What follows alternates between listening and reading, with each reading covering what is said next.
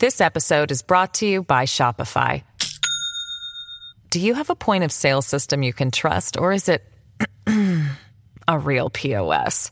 You need Shopify for retail. From accepting payments to managing inventory, Shopify POS has everything you need to sell in person. Go to shopify.com slash system, all lowercase, to take your retail business to the next level today. That's shopify.com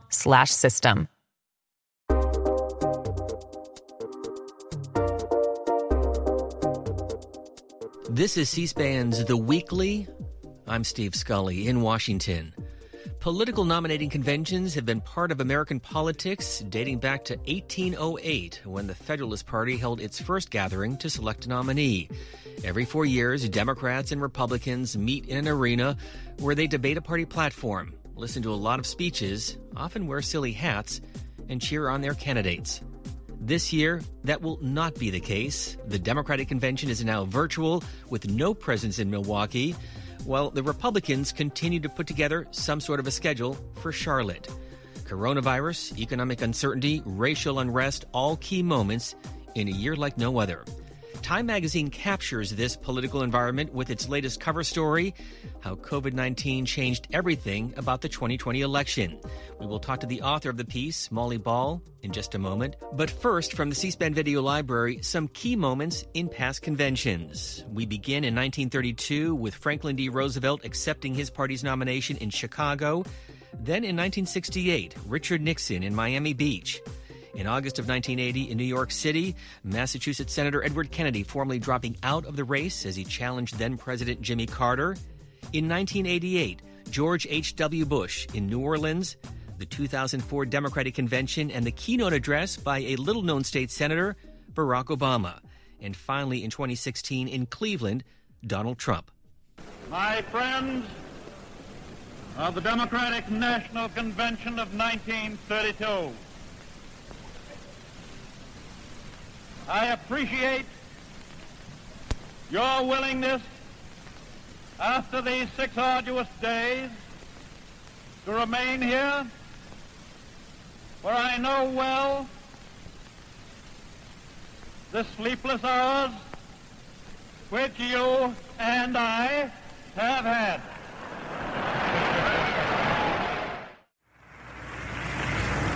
Eight years ago, I had the highest honor of accepting your nomination for President of the United States.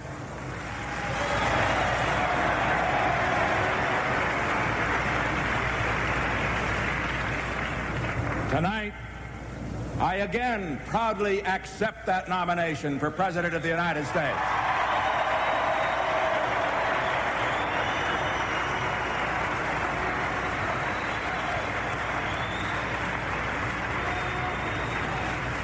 But I have news for you. This time there's a difference.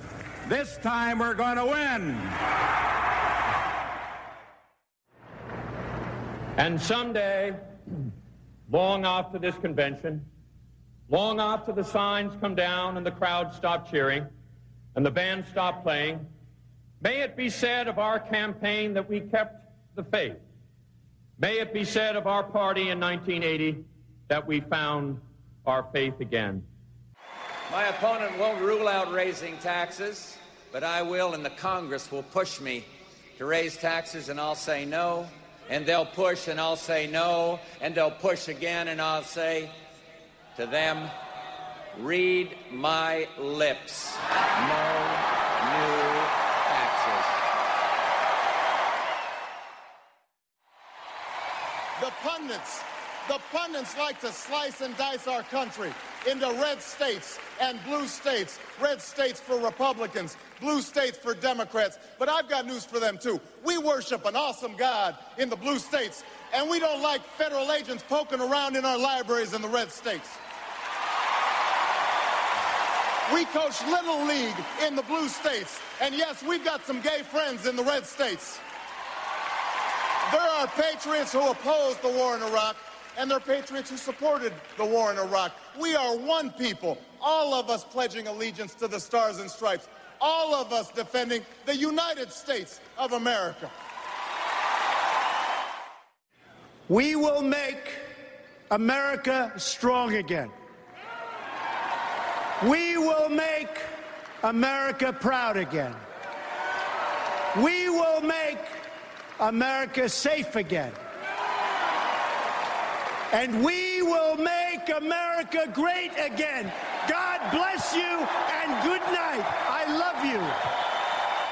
Some past party conventions from the C SPAN video library. This year, another casualty of coronavirus. And joining us on the phone is Molly Ball, the cover story of Time magazine. And boy, it is a trip down memory lane, isn't it? It sure is. Sure is. Give us the essence of your piece as you put this together, and what's your overall takeaway of how this has really upended all aspects of American politics?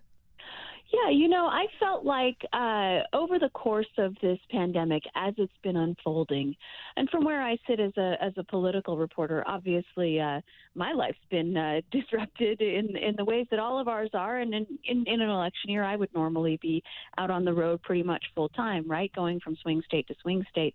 But there really is no uh, campaign trail to cover this year, and and I felt like I, you know, I've read different articles about what's happening to vote the voting process, what's happening to things like the conventions, what's happening to Donald Trump's approval rating in the horse race. But I wanted to bring it all together and try and look in a holistic way at the way that this campaign really is going to be defined when we look back in history when some future C-SPAN host uh, uh, uh, looks back on, on 2020. Uh, it's going to be defined by the context of, of the pandemic really in every way. It's the logistics of things like conventions, the, the fact that they won't be happening in person really at all and, and will have to be radically reconfigured. It's the way that the candidates are campaigning, figuring out different ways to reach their voters safely, uh, because the campaign really is is an act of, of, of outreach between a candidate and a voter. And and that's harder to do when you can't knock on somebody's door or, or talk to them in person. Uh, and and of course the way we vote is changing uh, in the in, in the most sort of rapid way we have seen in our lifetimes, uh, state after state changing its voting procedures from top to bottom in ways that potentially uh, could could have some some difficult consequences because our election system is so fragile and was before any of this pandemic came along. Uh, and then lastly, the the ways that the national mood has really changed, the way that the pandemic has has changed the way we look at each other as Americans, changed the way we feel about the course that our country is on. Just looking at the the that right track, wrong track poll number that pollsters are always measuring, it has plummeted in a very short period of time. We went from being uh, a pretty optimistic country uh, to a, a, very pessimistic country more or less overnight, and that's had some profound ramifications for for what we're looking for in our leaders, for what what we're asking of the candidates in this election. So, uh, so we tried to bring that all together in in one big piece and, and think about how all of these different pieces sort of reverberate off one another. So let's break that down on a couple of different levels. Let's first talk about the party convention scheduled for later this month. We, of course, will be covering whatever happens with the Democrats and the Republicans. You have to go back to 1976, the last time uh, a Republican convention had any level of uncertainty, when, of course, then former Governor Ronald Reagan was challenging President Gerald Ford, and then in 1980 when Senator Edward M. Kennedy was challenging Jimmy Carter. But since then, these conventions have really been a PR show for the parties. So does this year, does this forever change how the parties and the media looks at these conventions? Well, you know, I was at that 2016 convention that you played the, the clip from, and there was some drama there, right? There was a small number of delegates that did try to use the convention to bump Trump off the ticket. They, of course, uh, were not successful at all, but uh, but there was a little bit more drama than we're used to. But uh, but when you think about the conversation that we've been having about things like working remotely, uh, you look at the ways that we've been forced to adapt to these temporary, hopefully, circumstances. And a lot of people are talking about, well, will this change the way we do it uh, going forward, even when even when there's not a, a, plague raging out there. And so I think it's fair to ask those same questions about the political process. Is there any going back, given that the, the conventions uh, don't actually do much besides, uh, you know, create a bunch of uh, primetime programming for the networks?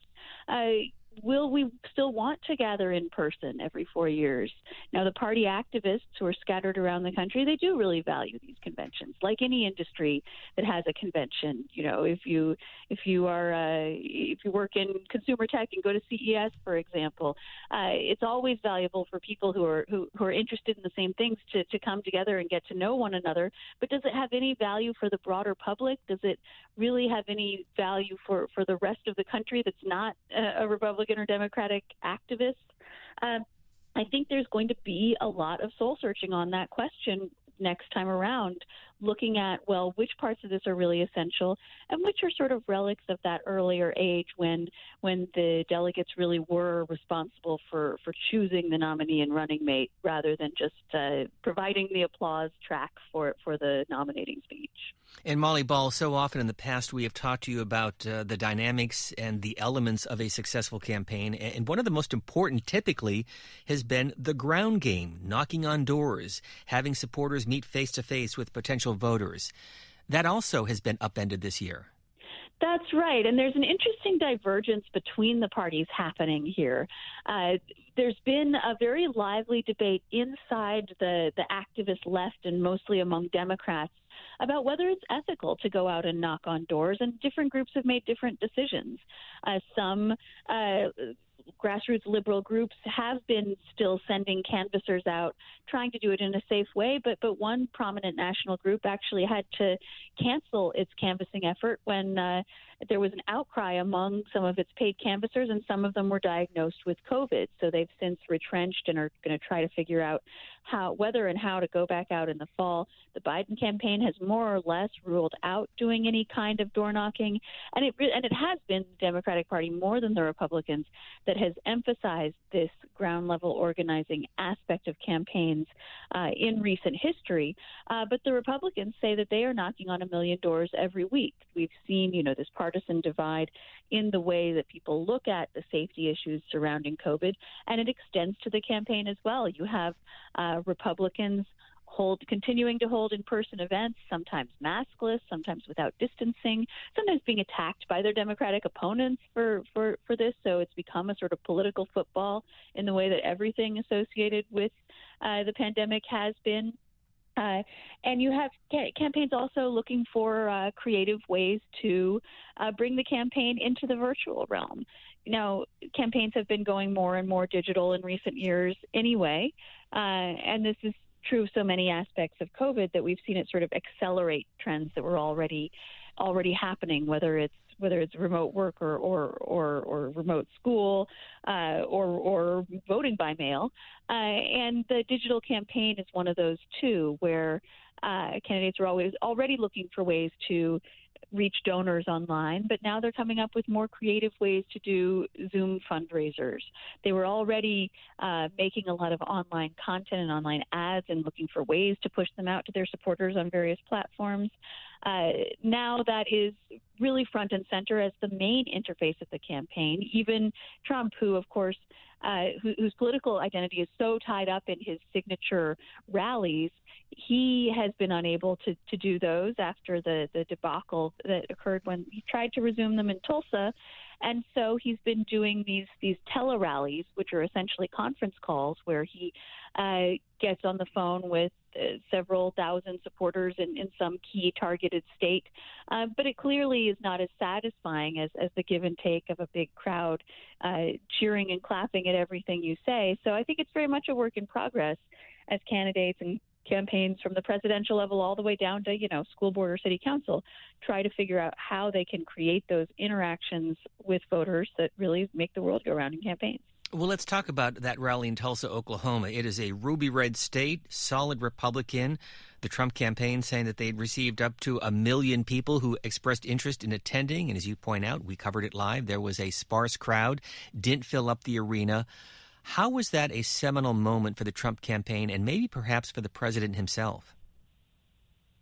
Well, I think it really made them realize that this idea that people are worried about dying of coronavirus was not fake news right?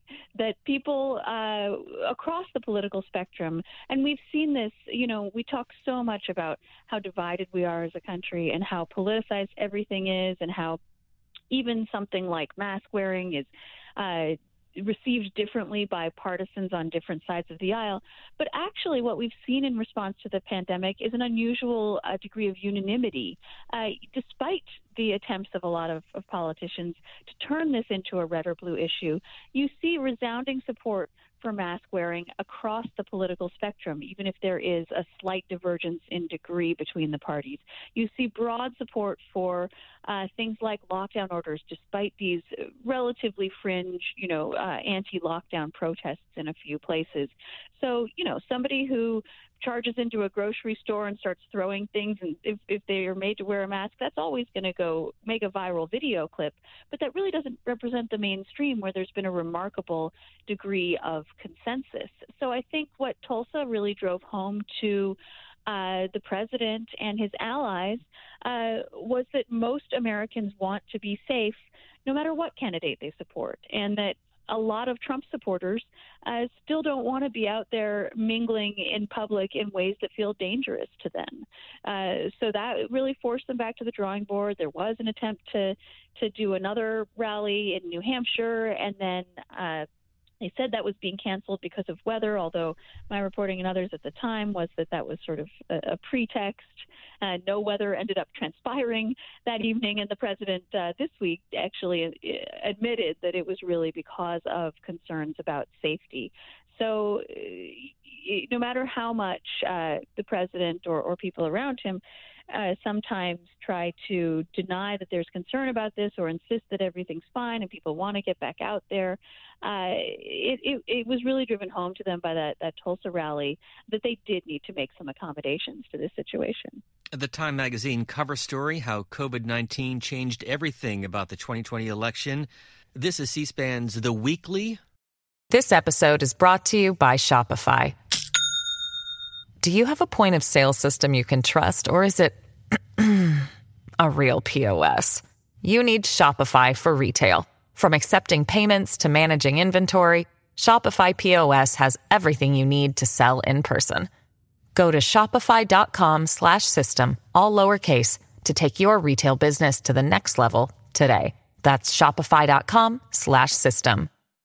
I'm Steve Scully in Washington, and we're talking with Molly Ball of Time Magazine. Another issue that is rising to the surface the debate over mail in voting, and the president critical of states like Nevada, but very supportive of states like Florida and Arizona, which, by the way, have Republican governors versus a Democratic governor. That's right. Now, Trump has tried to draw a distinction between uh, mail voting and absentee voting, and there actually is a difference according to election efforts. In a state like Nevada, they are actually sending a ballot to every voter. It's different in uh, in a state like Florida or a lot of other states, Republican and Democrat run uh, election administrations, where they're not sending every voter a ballot, but they're sending every registered voter an application for a ballot. So an absentee ballot is is considered something that you have to ask for. Now, a lot of states are are doing this for the first time, sending absentee ballot applications to everyone, uh, removing the need for an excuse for an absentee ballot, right? In, in, in my state, Virginia, and a lot of others in the past, you've had to uh, uh, sign an affidavit that says, "Well, I'm not. I, I have to vote absentee because I won't be I won't be here, or I'm disabled, or there's some reason that I cannot vote in person."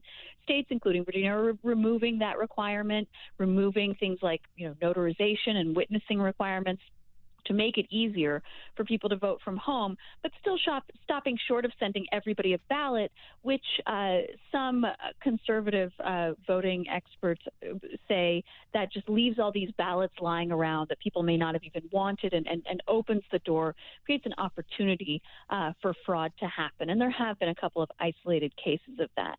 Nevertheless, uh, in, in, in almost every way, and certainly when it comes to ballot security, the experts say there really isn't a difference between vote by mail and absentee voting.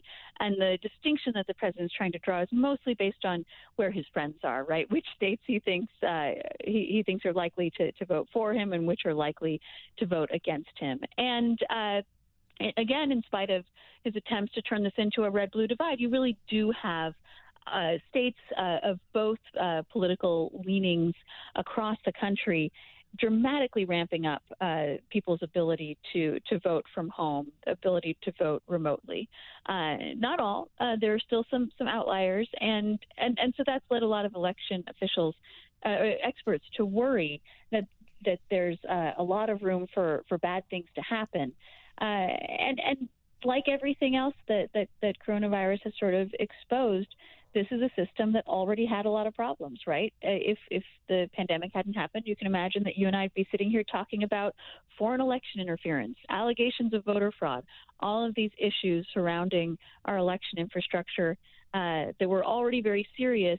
And then the pandemic comes along and simultaneously uh, exacerbates those issues, uh, but also forces forces action. So um, we've seen this this wholesale transformation in a lot of places of the ways that people are going to vote in uh, in ways that could that potentially could could cause uh, a lot of confusion and a lot of delays uh, once the once the election rolls around. And one follow up to that point, and you write about it in your Time magazine piece, is the president essentially trying to sow the seeds of doubt regarding the outcome of this election in November? That is the concern of a lot of experts, again, of, of, of both political persuasions. Uh, that the and this is a drumbeat that that Trump has has been uh, keeping up since since before the 2016 election, and uh, when he said he, you know, he couldn't guarantee that he would accept uh, the result. And then, of course, and now, of course, Republicans accuse Democrats of being the ones who never accepted the result, the legitimacy of the, the, the 2016 election, although, of course, Hillary Clinton did concede uh, the day after. Um, but, but again, we have uh, the president over and over saying this election is going to be rigged, this election is going to be improper. The very existence of people voting by mail, a system that existed in many states long before Donald Trump was a candidate for anything, but just saying that the existence of that system automatically guarantees that this election will be fraud- fraudulent. Uh, and, and, and part of the reason that that's potentially so serious number one, because you know democracy relies upon a certain measure of, of, trust that people trust in the system, trust in institutions, believe that it's an accurate representation of the popular will. Uh, but number two, because there are so many unique challenges to this election, because there's going to be such an unusual volume of people voting by mail, uh, it probably will take a while to count all those votes.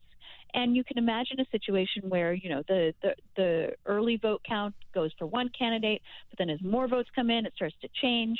And it's then very easy for that candidate to say, oh, well, somebody's monkeying with the numbers, somebody's doing something improper, creating doubt in the minds of their supporters, potentially making their supporters want to take to the streets because they feel that their votes are being taken away from them. And that's very dangerous when it's not warranted when it's when it's merely you know, uh, ginned up in, in one's perceived political interest that really endangers uh, the bedrock of our democracy. And so uh, there's a lot of concern that, that, that, that people have accurate information, that people understand that the vote will take a while to count. We very well may not know the winner of, of the presidential or of many other close elections on election night, and that's okay. That's not something going wrong. In fact, that's the system functioning as it is supposed to function, and we should all just take a deep breath and wait for those votes to get counted. Let's turn to the presumptive Democratic nominee, Joe Biden. He will accept the nomination in Delaware. He won't be traveling to Milwaukee. And as you well know, he has done only a handful of events, has rarely traveled outside of Delaware, maybe to neighboring Pennsylvania for a campaign speech. My question is can that approach continue, or will he face more pressure to be more visible? I think the answer to both of those questions is yes. what we are seeing is uh, this has become a major talking point of the Trump campaign, accusing Biden of hiding, accusing him of refusing to face the voters, accusing him of you know, not wanting to, to answer questions. Now, Biden has, has taken questions from the press, and he's done a number of interviews.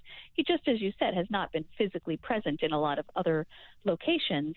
Uh, and I think Democrats feel that this is a bit of a desperation play uh, by Trump and the Republicans uh, because, look, all the public polls point in one direction, which is that, that, that Trump is a very endangered incumbent. He's pretty badly underwater in all of those states that, that he needed that, that, that he needs to win if he wants to repeat his his electoral success from from 2016. Uh, and and part of the reason is because you know I think it, it I think it's fair to say of this president, he is very good at commanding people's attention. He's been basically the center of attention uh, since he started his campaign, and that's continued with him as president. Um, but when you're the incumbent, you want to turn the election from a referendum into a choice. You want to convince people that they need to vote based on which candidate uh, they dislike less, not on just what they think of the incumbent, particularly when you're a quite unpopular un- uh, uh, incumbent like Donald Trump. They have not been able to make this campaign into a choice between Trump and Biden. It really, in the minds of so many voters, from all the information, all the data we're seeing, they see this as a referendum on Trump, uh, and and and many vo- many voters have a negative uh, opinion of the incumbent, and that's frustrating to the Trump campaign. So they want to drive Biden out of that quote unquote basement. He's not actually in his basement anymore, but but you know they want to make him come out and and hopefully for them uh, make make some kind of mistakes, trip up, have some kind of embarrassing gaffe, uh, so that they can refocus people's attention away from Trump uh, and the and the many scandals he's been involved in to try to convince people that in the way that they did with Hillary Clinton in 2016 uh, that the alternative is worse. And part of the narrative in your very lengthy and very well written piece is how from mid March on, the mood of this country has changed significantly. So let me ask you that question. Generally speaking, what is the mood of America right now? Yeah, I talked to a lot of um, pollsters, Democratic and Republican pollsters, uh, you know, data people, political scientists, people who are looking at this issue of of public sentiment for you know how are we as a country processing this pandemic and how are we connecting it to the election? Uh, you hear a lot about the quote unquote fundamentals of presidential elections, right? There are a lot of political scientists who have different models where you sort of plug in, well, how's the economy doing and what's the incumbent's approval rating? And then without anybody voting, I'll tell you who's going to win the election. Uh, but a lot of people, a lot of analysts feel like you kind of have to throw that out this year. A lot of people, yes, they're distressed about how dismal the economy is, but they may not be blaming uh, the president for it because this pandemic clearly uh, came out of out, was was externally imposed was was a sort of uh, almost like a natural disaster. So a lot of those typical patterns of presidential elections might not apply in this case. Uh, and and one of the curiosities of the pandemic is yes uh, Trump has been getting a very bad grade from the public for his handling of it uh, by about a 20 point margin. Uh, people say they disapprove of, of the president's handling of this crisis. Uh, but his approval rating hasn't changed all that much. In fact, it's not as, as low now as it was back in August 2017 when it bottomed out uh, after the, the white supremacist violence in Charlottesville. So people's minds are pretty much made up about Trump. Uh, and he may not be able to change that very much uh, in a positive or negative direction. That being said, it's clear that you know, if if COVID hadn't happened, we would have Trump out there at all of these, you know, packed arena rallies talking about how great the economy was and how much credit he deserves for that and how he has made America great and therefore deserves a second term. Uh, and, and he's had to make a more convoluted argument now that that's not really available to him to say, well, look at that great economy I created before this happened and, and give me a chance to, to, to do that again. Uh, and so it's changed the arguments uh, that the candidates are making. Uh, it's changed the salience of the issues in a lot of voters' minds, where before we saw Trump really focused on issues like trade and immigration. Uh, voters right now are very fixated on public health and the economy. This this this this public health crisis is the top of everybody's minds, and we've seen uh, Trump and some of his allies try to try to change the subject, try to make this about people uh, supposedly rioting in the streets of all of these cities, about urban crime and so on. Uh, and and people, by and large, have have not uh, have not been distracted from their concern uh, with the the coronavirus. Now, as you mentioned, we've had uh, a major focus on racial justice and the and the the protests in the wake of the killing of George Floyd, um, and and and that was interesting to me because it was a sort of moment of national solidarity. Uh, it, it really was not a very divisive moment for the country or something that registered all that differently with people of different political persuasions. What we saw was that across the board, to a really staggering degree, uh, you know, three quarters of Americans uh, approved of those protests, thought they were justified. We saw people pouring out onto the streets in, in a way that I think really sort of poignantly expressed a desire for communion, a desire for solidarity, a desire to, to get out of our houses where we feel so lonely and worried and isolated and fearful and anxious, uh, but also a desire to have some kind of shared experience as a country. Uh, and, uh, and, and that's, that's a, that's a difficult mood for the country to be in when you're an opponent, when you're an incumbent who's widely perceived as divisive, even by some of your supporters. There people, people I'm sure there are people who would say, well, well, Trump is divisive in a way that's good, in a way that needs to be done, in a way that you know he's he's taking it to uh, to his enemies. Uh, but that's not really the mood that we're in as a nation right now, and and so it's interesting to see how the whole narrative of this of this election has been reoriented uh, by this crisis. So let me conclude with one final point as you write in your piece from the second half of the primary season to the conventions coming up, fundraising, campaign rallies, candidates logging long hours on the campaign trail. All of that has changed because of coronavirus. After we get through the convention process, the next major pivot moment will be the presidential debates. So, from your standpoint, how critical will they be in 2020? Well, we'll see. Uh, first of all, uh, we've seen there's now there's always a debate about the debates, right? The candidates trying to use them to score political points, uh, and and so the Trump campaign has tried to uh, set an earlier debate because. Uh, actually, before the currently scheduled debates happen, people will already be voting. People can uh, request and send in early vote ballots in, in several states before that first presidential debate is uh, is scheduled to begin. So, um, so you know, given the political patterns we've seen since Trump was elected, given that that it has been a, a, basically a steady stream of defeats for the Republican Party, a steady backlash against Trump on the part of the majority of American voters. This is a president uh, you know, who's never cracked 50% in his approval rating, uh, and in fact has been over 50% in disapproval for most of his term. Uh, so it's quite possible that nothing anybody could say or do is going to change the minds of that majority of the American electorate at this point. Now, I, the reason we like debates is because anything can happen and because they are a chance for the candidates to interact in an unscripted setting and you never know uh, what kind of revelation will come out of them. I personally would, would never cast a ballot in an election before hearing the candidates you know, uh, debate each other in that way.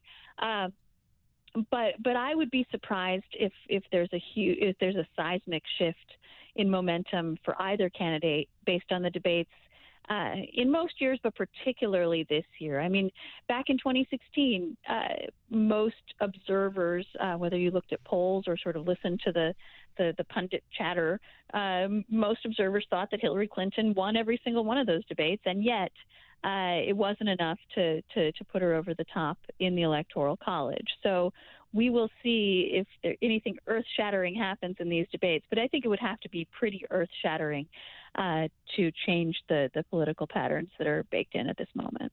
The COVID 19 pandemic has changed everything from how the campaign is conducted to how we vote to what we value. The reporting of Molly Ball, the cover story of Time magazine, also available at time.com. Thanks for being with us. Thanks so much for having me. And a reminder, you can find this podcast and others on our website at cspan.org slash podcasts. And be sure to follow us on social media. On Twitter, we're at cspan radio. I'm Steve Scully in Washington. We thank you for listening.